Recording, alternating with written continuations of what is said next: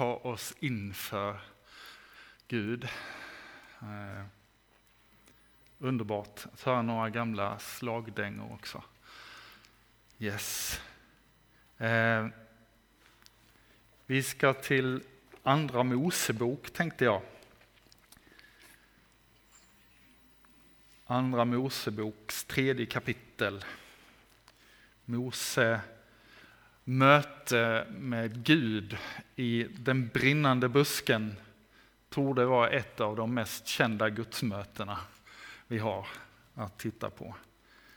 Jag tänkte vi skulle läsa eh, tredje kapitlet, andra Mosebok, vers 1-15.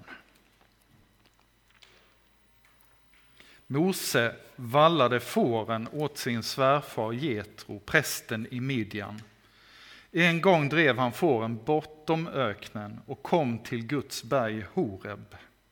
Där uppenbarade sig Herrens ängel för honom i en eldslåga som slog upp ur en buske.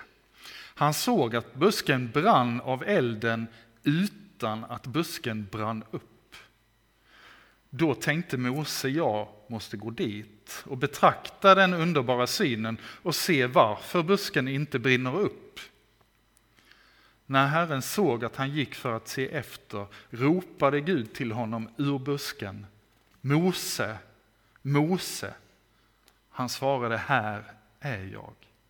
Då sa Gud, kom inte hit.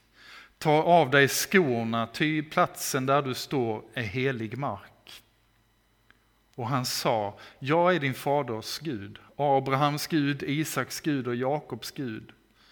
Då dolde Mose ansiktet, ty han bävade för att se på Gud. Herren sa, jag har sett hur mitt folk förtrycks i Egypten och jag har hört hur de ropar över sina plågare. Jag känner till deras lidande. Därför har jag stigit ner för att rädda dem undan egyptierna och föra dem från det landet upp till ett gott och rymligt land, ett land som flödar av mjölk och honung. Det land där det bor kananier, hetiter, amoreer, periser, hiver och jebusiter och se, ropet från Israels barn har kommit upp till mig och jag har också sett hur egyptierna förtrycker dem. Gå nu, jag ska sända dig till farao och du ska föra mitt folk, Israels barn, ut ur Egypten. Men Mose sa till Gud, vem är jag? Att jag skulle gå till farao och att jag skulle föra Israels barn ut ur Egypten. Han svarade, jag är med dig. Och detta ska för dig vara tecknet på att det är jag som har sänt dig. När du har fört folket ut ur Egypten ska ni hålla gudstjänst på detta berg. Då sa Mose till Gud, när jag, eh, när jag kommer till Israels barn och säger till dem, era fäders Gud har sänt mig till er, och de frågar mig, vad är hans namn? Vad ska jag då svara dem? Gud sa till Mose, jag är den jag är. Och han sa vidare, så ska du säga till Israels barn, jag är, har sänt mig till er. Och Gud sa ytterligare till Mose, så ska du säga till Israels barn, Herren, era fäders Gud, Abrahams Gud, Isaks Gud och Jakobs Gud har sänt mig till er. Detta ska vara mitt namn för evigt och så ska man kalla mig från släkte till släkte. Amen. Att möta Gud och leva brinnande har jag satt som rubrik för den här kvällens lilla undervisning. Vi får se hur lång den blir. Detta ska för dig vara tecknet. När vi har genomfört planen ska ni fira gudstjänst här. Vad är det för tecken? Man vill ju ha något med sig liksom. Gud ger ett tecken. När jag har genomfört min plan ska ni fira gudstjänst här. Ett härligt tecken i framtiden. Mose får ett tecken som liksom ligger i framtiden, men han har det med sig inom sig. Känner ni igen det? Det är så Gud jobbar ganska ofta verkar som. Detta ska för dig vara tecknet. Ni ska fira gudstjänst när jag har fört er ut i frihet. Någon slags framtidens tecken med oss redan nu. Redan nu, men ännu inte fullt ut. Folket är ju i ett förfärligt läge och bedjarna har ropat. Lägg märke till det. Gud säger att han möter Mose som ett svar på bön, eller hur? Det är någon som har ropat, eller några från Israels folk, och Gud har hört det. Och nu kommer bönesvaret. Inte där de trodde förmodligen. Inte där Mose heller trodde. Han trodde att han var i ödemarken, det var öde. Hans liv var ödelagt så som han hade känt det innan. Men plötsligt så möter han en brinnande Gud. Eh. Det är klart att här finns många anknytningar till oss. Ett trängt läge. Gud som fortfarande är Gud, där ett möte med Gud kan bli helt avgörande. Vi vet ju historien, det gick ganska... Eh, det, det gick liksom. Med Guds otroliga kraft förlöstes, frigjordes folket och fick komma ut i frihet, fick sitt land efter många umbärande. Vi vet ju det i historien. Men jag tänker att det finns lärdomar för oss att hämta i detta. Så vi ska titta på tre eh, vad ska vi säga, lärdomar att hämta, konsekvenser ur mötet med en brinnande, en Gud som tuttar på buskar. Eh, för det första är det en Gud som söker oss. Jag säger vad vi ska prata om innan så håller jag mig till det sen. En Gud som söker oss, en Gud som befriar oss och det är en Gud som utmanar oss. De tre tänkte jag vi skulle hinna med. Var möter Mose Gud? Han är ute och vallar fåren, han har gått lite längre bort. Det är en dag på jobbet men inte riktigt den vanliga vägen, han har gått ett stycke längre. Eh, det som Gud kallar för helig mark här, det var ju ingen katedral, det var inget tempel. Det var ju motsvarigheten till vår vardag, en helt vanlig alldaglig dag på jobbet. Eh, och marken som Gud säger är helig blev ju bara helig för att Gud hade bestämt möte med Mose där. Eh, Gud var där en helt vanlig dag på jobbet. Det är ju ganska ofta som vi ser att det är så i Bibelns historia. En vanlig dag på jobbet, eller en ovanlig dag, en ovanligt dålig dag på jobbet, så är plötsligt Gud där. Ehm, jag tror att vi många gånger missar, ehm, vi tror att Gud finns, men vi tror inte att han är så nära som han är i vår vardagliga lunk. Ehm, Guds tro är en sak, att tro på Gud, men att tro att Gud faktiskt kan ha ett ärende till oss idag, det är en större tro.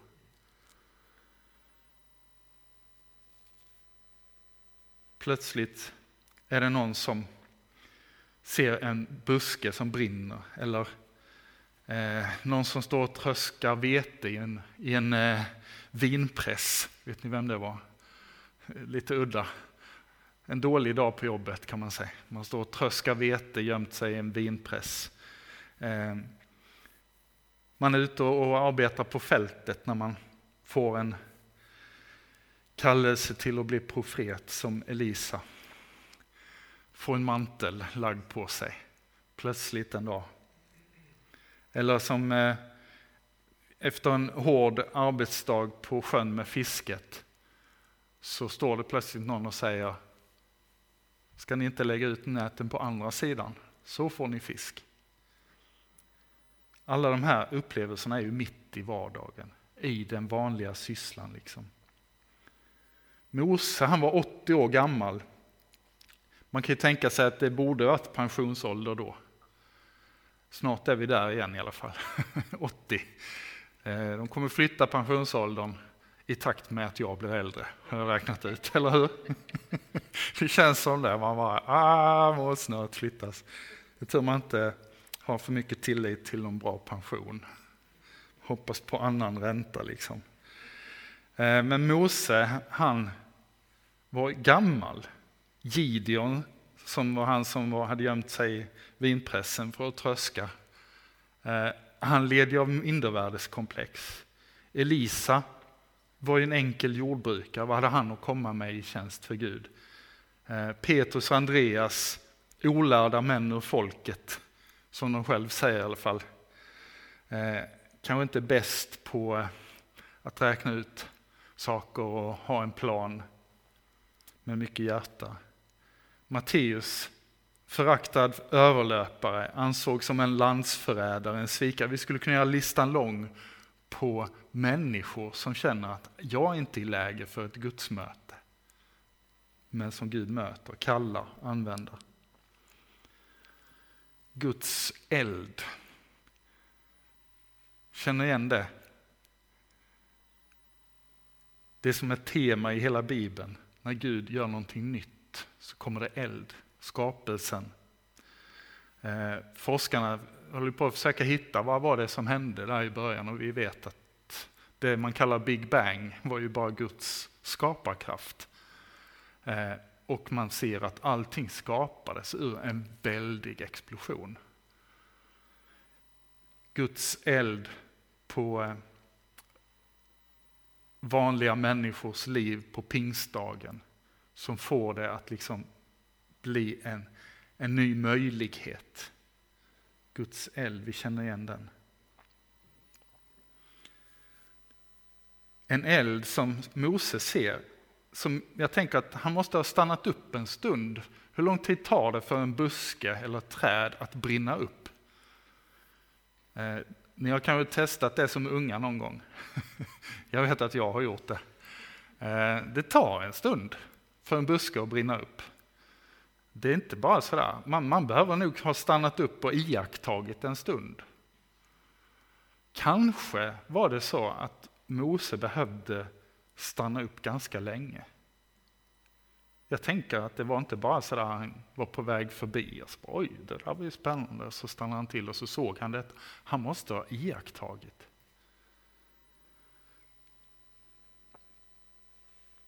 Gud fick hans uppmärksamhet. Han såg en brinnande buske, men den brann inte upp. Och så blev det en mötesplats med Gud för att Mose hade stannat till. Hur kallar Gud på oss? Har, har vi stannat upp tillräckligt för att, få hans, för att han ska få vår uppmärksamhet? Kanske har Gud en brinnande buske i ditt liv som du behöver stanna upp inför. Som du kanske är på väg att gå förbi. Kanske är den i din vardag, i det alldagliga. En mötesplats med Gud.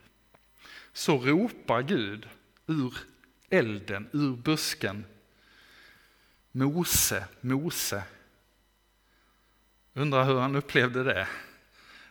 Plötsligt så hör han en röst och han verkar ha någon slags kännedom om vad det kan vara för röst. Tänk att få höra Gud ropa sitt, ditt namn ur den där elden. Det går ett rop genom Bibeln. Genom alla berättelser av olika slag. Ett rop med namn. Gud ropar efter syndafallet. Adam, var är du? Han ropar med namn en, eh, en, en kärleksfull far ropar så att rösten brister. Liksom. Ett rop går till Samuel med namn. Samuel, och han undrar vem är det som ropar på mig? Till slut förstår de, det är Gud. Jesus ropar på Sackaios. Han har klättrat upp, han får komma ner och Jesus vill komma hem till honom. Och Gud fortsätter att ropa.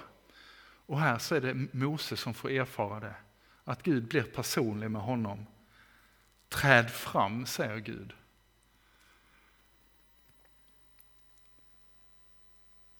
Vad ropar Gud idag? In i våra liv. Kanske han ropar kom ner, jag har klättrat för högt. Jag vill komma hem till dig, inte att du ska klättra upp. Men när Mose går fram så säger Gud, kom inte närmare. Det är väldigt konstigt. Han säger egentligen, kom inte närmare på det sättet. Eller hur? För Guds instruktion är ju, ta skorna av dig först. Ta skorna av dina fötter. Därför att du står på helig mark. Guds närvaro gjorde marken helig, då fanns det ett annat sätt att komma. Han kunde inte stövla på bara, han var tvungen att ta sina skor av sig. Eh, vi tror ju egentligen inte på heliga platser. Vi tror på en helig Gud. Vad som gör platser heliga är ju Guds närvaro. En katedral utan Guds närvaro är ju bara ett hus. Eller kanske en katastrof. Alltså inget heligt i sig. Men med Guds närvaro kan den mest alldagliga plats bli en helig plats. Och med Guds närvaro i en katedral kan en obekväm träbänk bli en mötesplats med Gud. Och Gud berör dig därför att han är där. Jag måste berätta, när, vi, när jag var ung och dum eh, så gav jag mig ut på tågluff med två kompisar. Eh, och jag hade en tid, eh, jag hade flickvän, och, eh, men jag var inte säker på vad jag ville med den relationen och och eh, mycket annat i livet som var ganska upp och ner. Och vi gav oss iväg på tågluff, jag och två kompisar. Och vi kommer till Paris. Eh, och läste väl någon guide, någon karta, så här, vad ska vi gå till för platser? Men det där ser fint ut. Dit åker vi med metron och så gick vi upp till Sacré-Cœur. Vad jag inte visste då var att eh, där fanns också ett kloster. Det har pågått bön i hur många hundra år som helst på den platsen.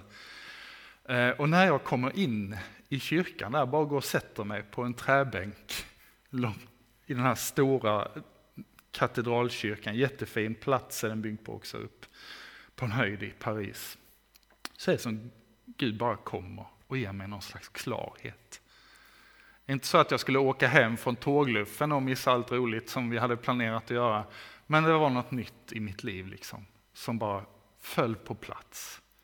Och jag visste att ja, men ja, jag ska ju, ja, nu är jag gift med den flickvännen. Allt ordnar upp sig. Men det började här på en träbänk i Sacré-Cœur. Ja, en plats där människor har bett och gjort plats för gudsmötet. Där mötte Gud mig. Inte med något personligt tilltal, eller någon eldskrift eller någonting, utan bara frid över att det här kommer att bli bra. Jag är med dig på något sätt. Gud blir personlig, fast vi inte visste att Gud ville vara just där just då. Vi kanske till och med var på väg bort ifrån honom. Det var väl det jag försökte tror jag, ett tag. Komma bort från kyrka, bort från Gud. Men i, i, när Gud kommer nära kan en obekväm träbänk bli en helig plats. Um, och budskapet från Gud där är, är, ganska tydligt att du kan inte närma dig Gud hur som helst. Det finns saker du behöver lämna. Det finns ett sätt att komma nära Gud. Ehm, du kan inte få det precis som du vill. Om Gud får sitt ord med dig. så möter Mose den Gud som har sökt honom. Och hans liv som 80-åring, det är nog inte som han hade tänkt sig. Ehm. Lägg märke till att det är Gud som söker Mose. Det är inte Mose som söker Gud. Inte alls. Han verkar till och med väldigt ovillig över någonting mer. Han, han har många frågor om vem Gud är och hur han ska genomföra sin plan.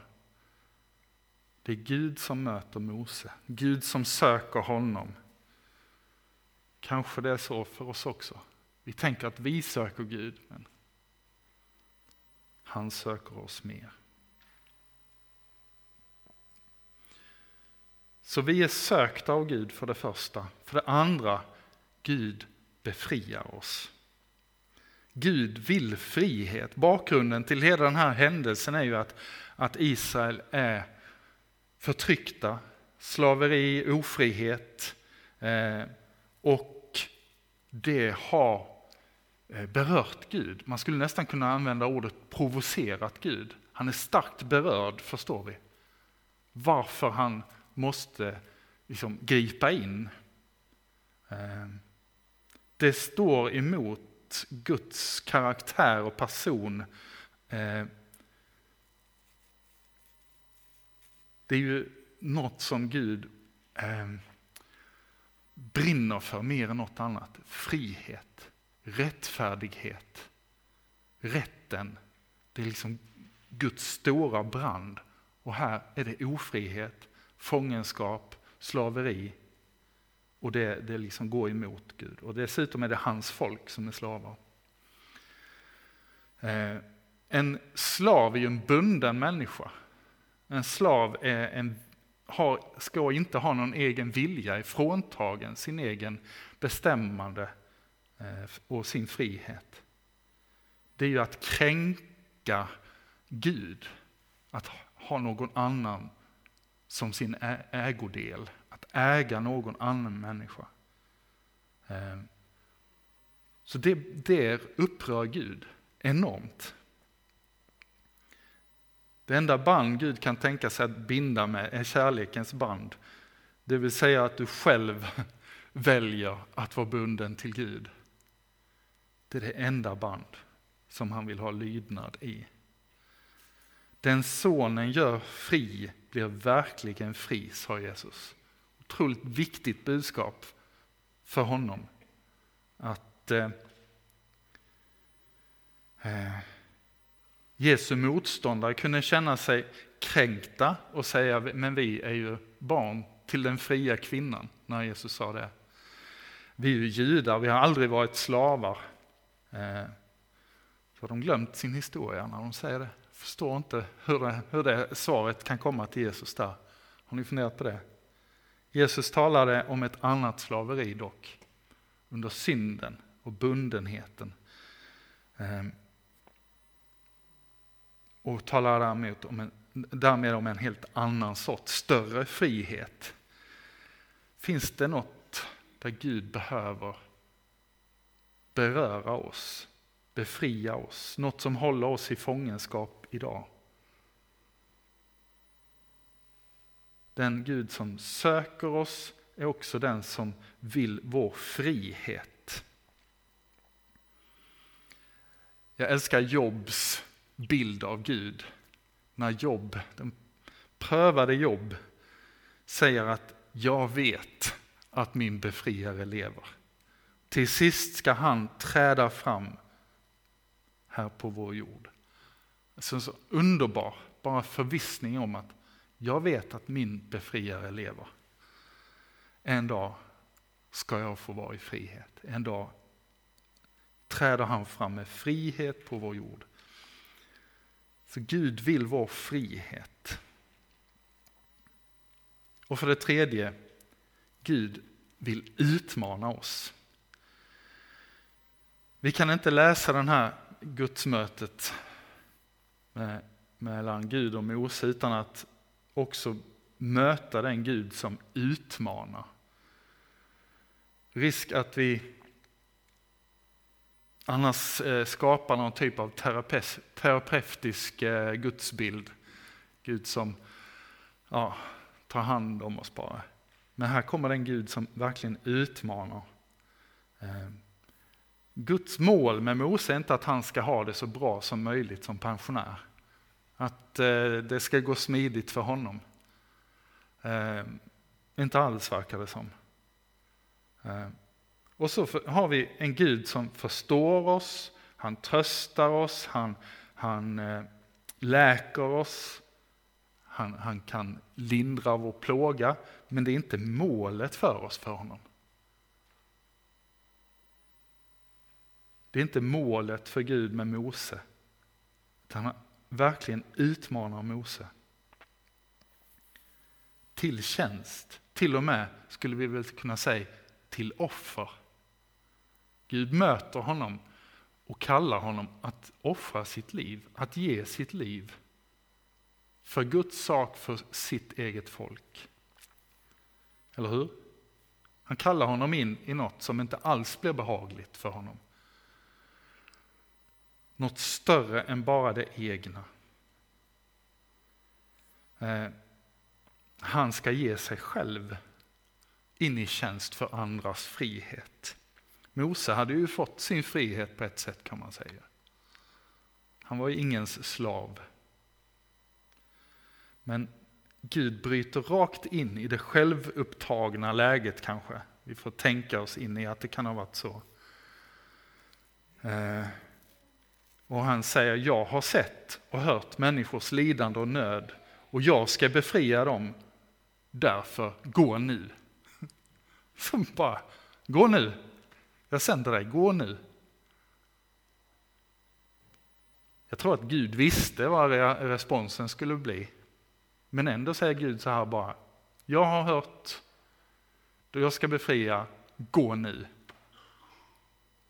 Inte så här bara, vad, vad tänker du? Ska vi MBL-förhandla det här? Eller hur? Han är brutal Gud, han utmanar verkligen. Eh. Som jag förstår det så är Gud likadan idag. Han är inte mest intresserad av vår bekvämlighet, av att vi ska ha det bra i församlingen, av att allt ska vara frid och fröjd och sen kommer han tillbaka någon gång och då kan vi saliga vandra in och så har det varit gött hela vägen fram. Då skulle vi inte vara kvar här, då skulle vi få passera, gå och gå direkt till himmelska friden. Eller hur? Nej, Gud ser, han hör människors nöd och han, han eh, träder in igen, kommer ner och eh, vill föra till frihet men utmanar oss att han ska få verka genom oss. Gud är densamma i det. Mose försökte fly den här kallelsen. Eh, jag tror att det kan vara liknande för oss många gånger. Vi har många försvar, många eh, saker som vi tycker står i vägen. Eh, kanske för gamla eller för medelålders tycker jag. Jag är för medelålders Gud. Du kan inte använda mig. Jag är en sån här mitt emellan. Eh, för upptagna. Eller som Mose tyckte, jag är ju ingen talare. Jag förstår inte varför han säger det, det verkar som han är värsta talaren sen. Eller hur? Men Gud har en lösning på det, jag sen drar med dig. Så du kommer inte undan. Ehm, jag är ingen sångare, kanske någon tänker. Jag kan inte leda lovsång. Jag kan inte göra det här. Eh, Mose har fått hålla på lite grann med det där, men så avbryts han. För Gud har en fråga. Mose frågar, eh, Gud frågar Mose, vad har du i din hand? Vad har du i din hand? Vi läser vidare. Eh, Gud frågar, vad har du i din hand? För vad du inte har, vad du inte kan, är ointressant hädanefter. Gud har en fråga, vad har du då? Vad kan du då? Vad kan du tänka dig då att ge mig möjlighet att göra? Eh, kanske du kan göra någonting, typ. Vad har du då i din hand? Har du en granne? Du kan bjuda på kaffe. Alltså Gud provocerar med, ja men det finns något vi kan göra. Vad har du i din hand? Mose har ju sin stav i handen. Så det svarar han ju, min stav. Och så säger Gud till Mose, lägg den, kasta den på backen. Och när Mose kastar staven på backen så förvandlar Gud den till en orm. Eh, en levande orm, den blir levande. Och så säger Gud, ta ormen i svansen, skärten, står det nog. Och så tar Mose den och så blir den stav igen. Och Gud säger, ja, jag sänder dig, jag som är den jag är. Eh, han, han, genom att presentera sitt namn på det sättet, har jag lärt mig i hebreiska, så säger Gud, jag vill finnas till för er på ett sätt som ni kommer att märka. Jag är den jag är. Jag kommer att ta er ut i frihet. Från den eh, upplevelsen av att lägga ner sin stav så finns det inte ett enda tillfälle då det står i berättelserna kring Mose och Israels folk om Moses stav. Inte en enda gång. Efter det tillfället så står det alltid bara om Guds stav. Det händer något i Mose liv där. Han lägger ner sitt herdeskap, sin identitet, den han har blivit, sin försörjning, allt som han ändå har förhoppningar till. Han lägger ner det. Och när han tar upp det igen så är det inte längre hans. Då är det på något sätt Guds stav. Det är Guds identitet. Det är Guds möjligheter. Och Det är Gud som försörjer. Jag vill finnas till för er på ett sätt som ni kommer att märka. Mosan har alla ursäkter fram till dess. Då är det som att, okej, okay, då får det vara du Gud. Då måste det vara du. Dra skorna av dina fötter. Jag tänker att eh, det är viktigt att få brinna för någonting. Det har varit min bön nu några år. Från att jag blev, som man säger, utbränd. Då är det lätt att man tänker efter det att jag kan inte brinna mer. Den tiden har varit, för jag brann för mycket. Vilket jag säkert gjorde på ett sätt. Men jag har mer och mer hamnat i bönen, Gud, jag måste få brinna igen. Jag är inte mig själv annars. Eh, det måste finnas ett sätt som du kan använda mig utan att jag brinner upp. Och på något sätt få lägga ner. Det här ja, blir väldigt personligt, men, men att få säga det, det här måste vara du Gud. På mitt sätt gick det inte så bra. Finns det ett annat sätt? Och en, en lång process av att våga tro att man kan få brinna utan att brinna upp. Man kan få göra tjänst på ett sätt. Och det är lätt att man tänker så här att ja, men du gjorde för mycket i egen kraft. Det är inte bara det som kan bränna ut dig. Du kan bli lika utbränd på att göra saker i Guds kraft, ska jag tala om för dig. Det hänger inte på det. Det är mer vilket ansvar du tar och hur du tänker kring din egen roll i det. Ehm, och omständigheter runt om. Men Guds eh, väg för oss är inte bekvämlighet. Det, alltså, ibland hör jag människor som är i medelåldern och lite äldre som säger att ja, men det, brinna kan man göra som ung. Nu är det bättre med en mogen glöd. Det är det dummaste jag har hört om kristen tro. Det finns inget bibelord på det. Alltså jag tror det är jätteviktigt att bevara oss från utbrändhet, men det är något helt annat än att låta bli att brinna. Gud söker våra hjärtan och han säger lägg ner det du har. Så vill jag visa att jag kan finnas till för dig, för er, på ett sätt som ni kommer att märka.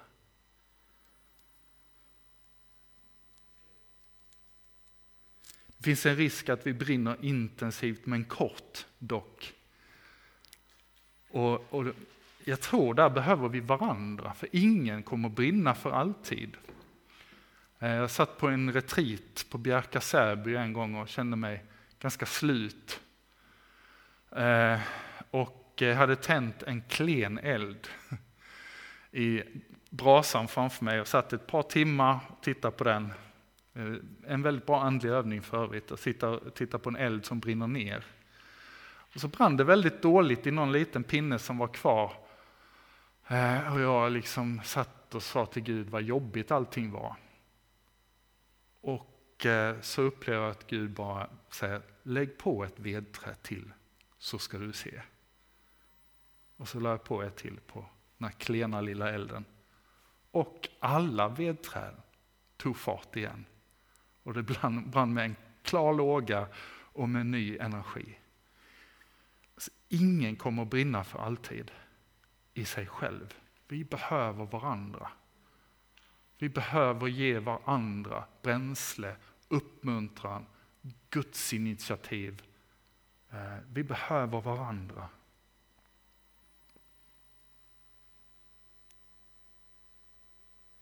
Gud har mer för Mose. Det är liksom inte alls slut för honom. Det har knappt bara börjat ju, eller hur? Eh, och det är en sak att hålla sig varm vid en brinnande buske.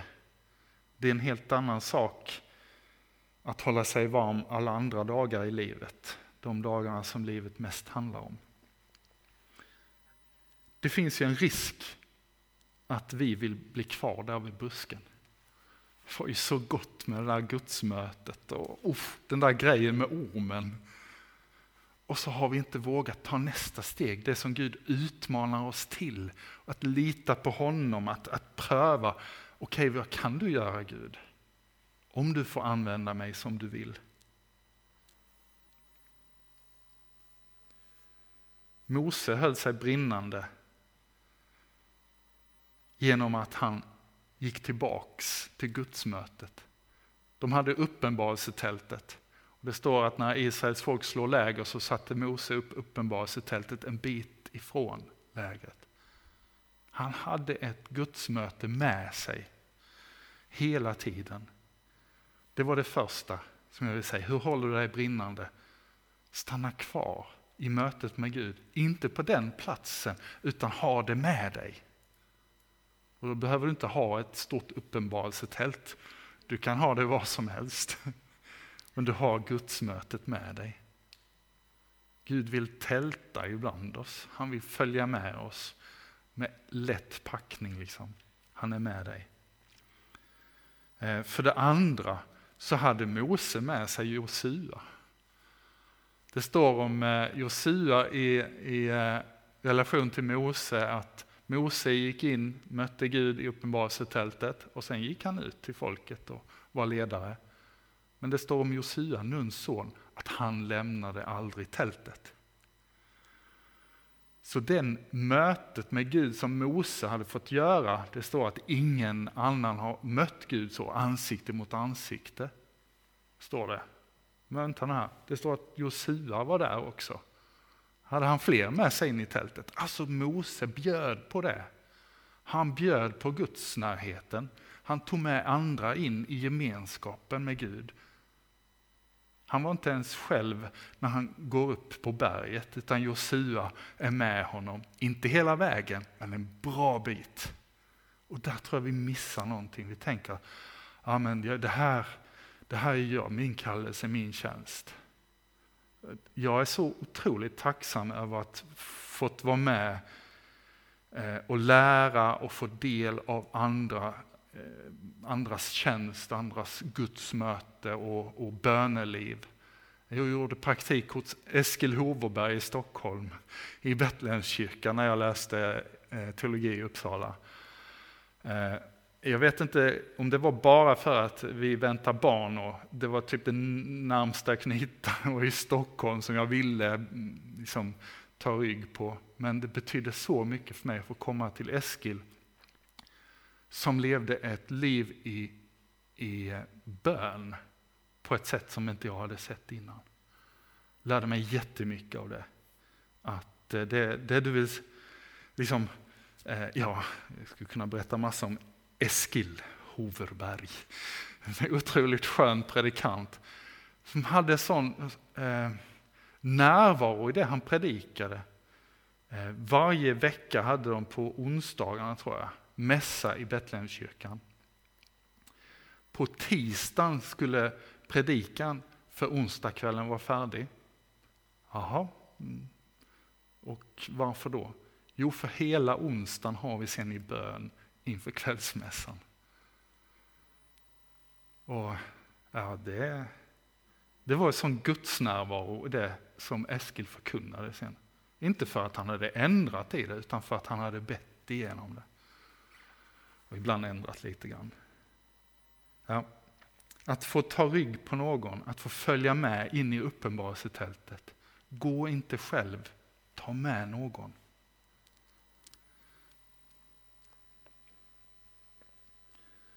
Sök dig till uppenbarelsetältet. Ta med någon i gudsmötet. Och så eh, lyssna. Mose han kom nära för att lyssna. Jag tror att kanske det kan vara svårt ibland för oss att höra Guds röst. Ehm,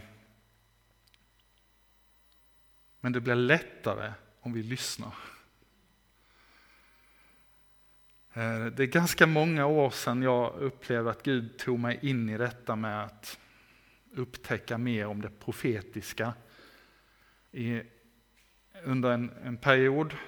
Ehm, och efter det har jag tänkt att det största problemet för oss, varför det är svårt att höra Gud, är för att vi inte frågar honom om någonting. Den vanligaste orsaken till varför kristna i Sverige inte hör Guds röst är för att vi inte frågar honom om någonting. Att vi inte stannar upp för att lyssna. Ehm, att stanna upp, lyssna till Guds ord, Guds röst också i bibelläsningen. Att stanna upp varje dag och skriva ner några tankar från Gud till dig, till din församling, till din familj. Det hjälper dig att höra Guds röst. Lyssna, kom nära. Gud talar nämligen hela tiden. Lyssna noga. Att fortsätta brinna när busken har slocknat. Det finns ett inte så populärt bibelord där det står arbeta med fruktan och bävan på er frälsning att arbeta på det. Det kommer inte att hålla sig brinnande av sig själv. Vi behöver göra ett jobb.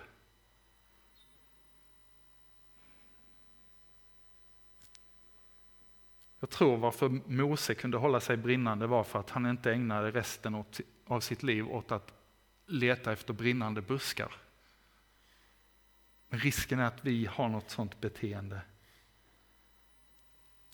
han ägnar inte heller resten av sitt liv åt att sitta och meditera inför en buske som en gång brann.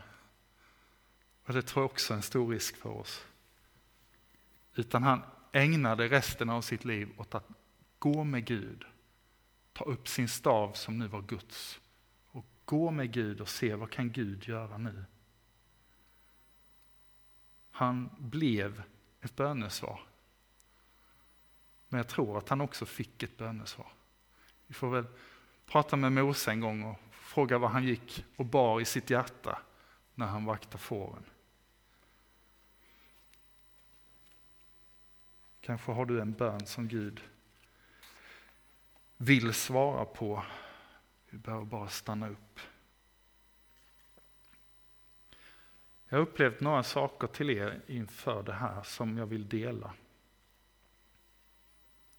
Det finns en risk tror jag att stå kvar där busken en gång brann.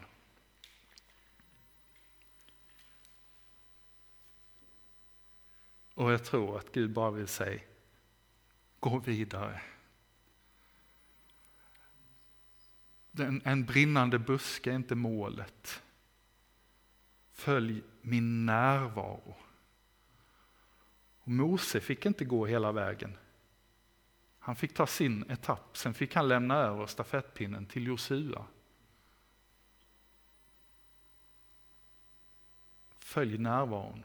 När Josua ska leda folket in i, i det förlovade landet så säger de att vi vet inte vilken väg vi ska gå, för vi har aldrig varit där. Inte riktigt sant, för Josua hade varit där som spejare, men de visste inte vilken väg de skulle ta nu. De hade bara bespejat landet och nu fick de gå in, följa Guds närvaro. Följa arken. Gud har mer för er. Men han frågar lite grann som han frågar Mose. Vad har du i din hand? Vad har du i din hand? Det finns möjligheter nu som Gud bara säger, ge dem till mig.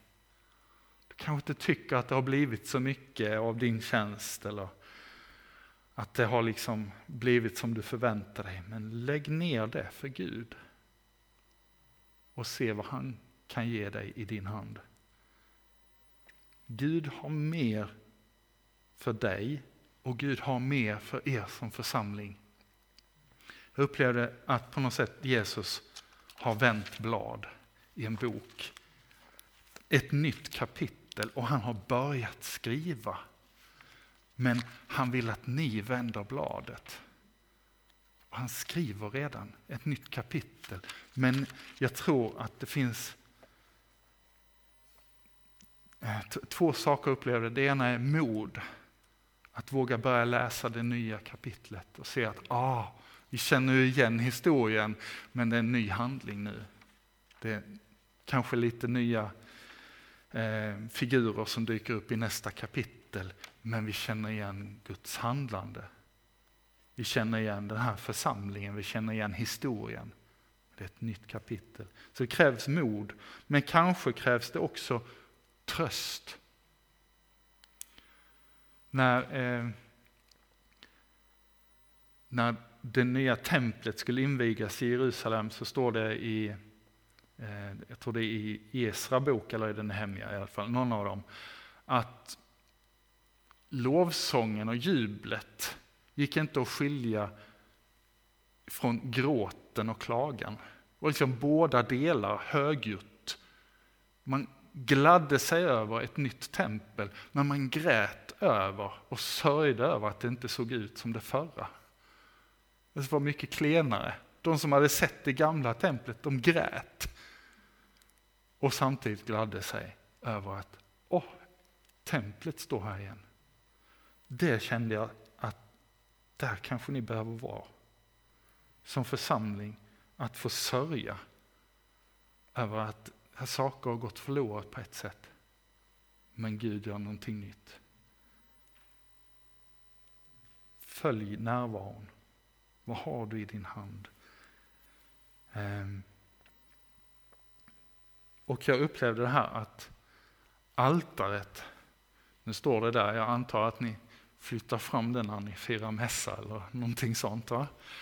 Men jag bara kände hur altaret när jag gick här det flyttades in i centrum liksom, av hela kyrkan och kanske inte bara av denna salen utan av hela bygget.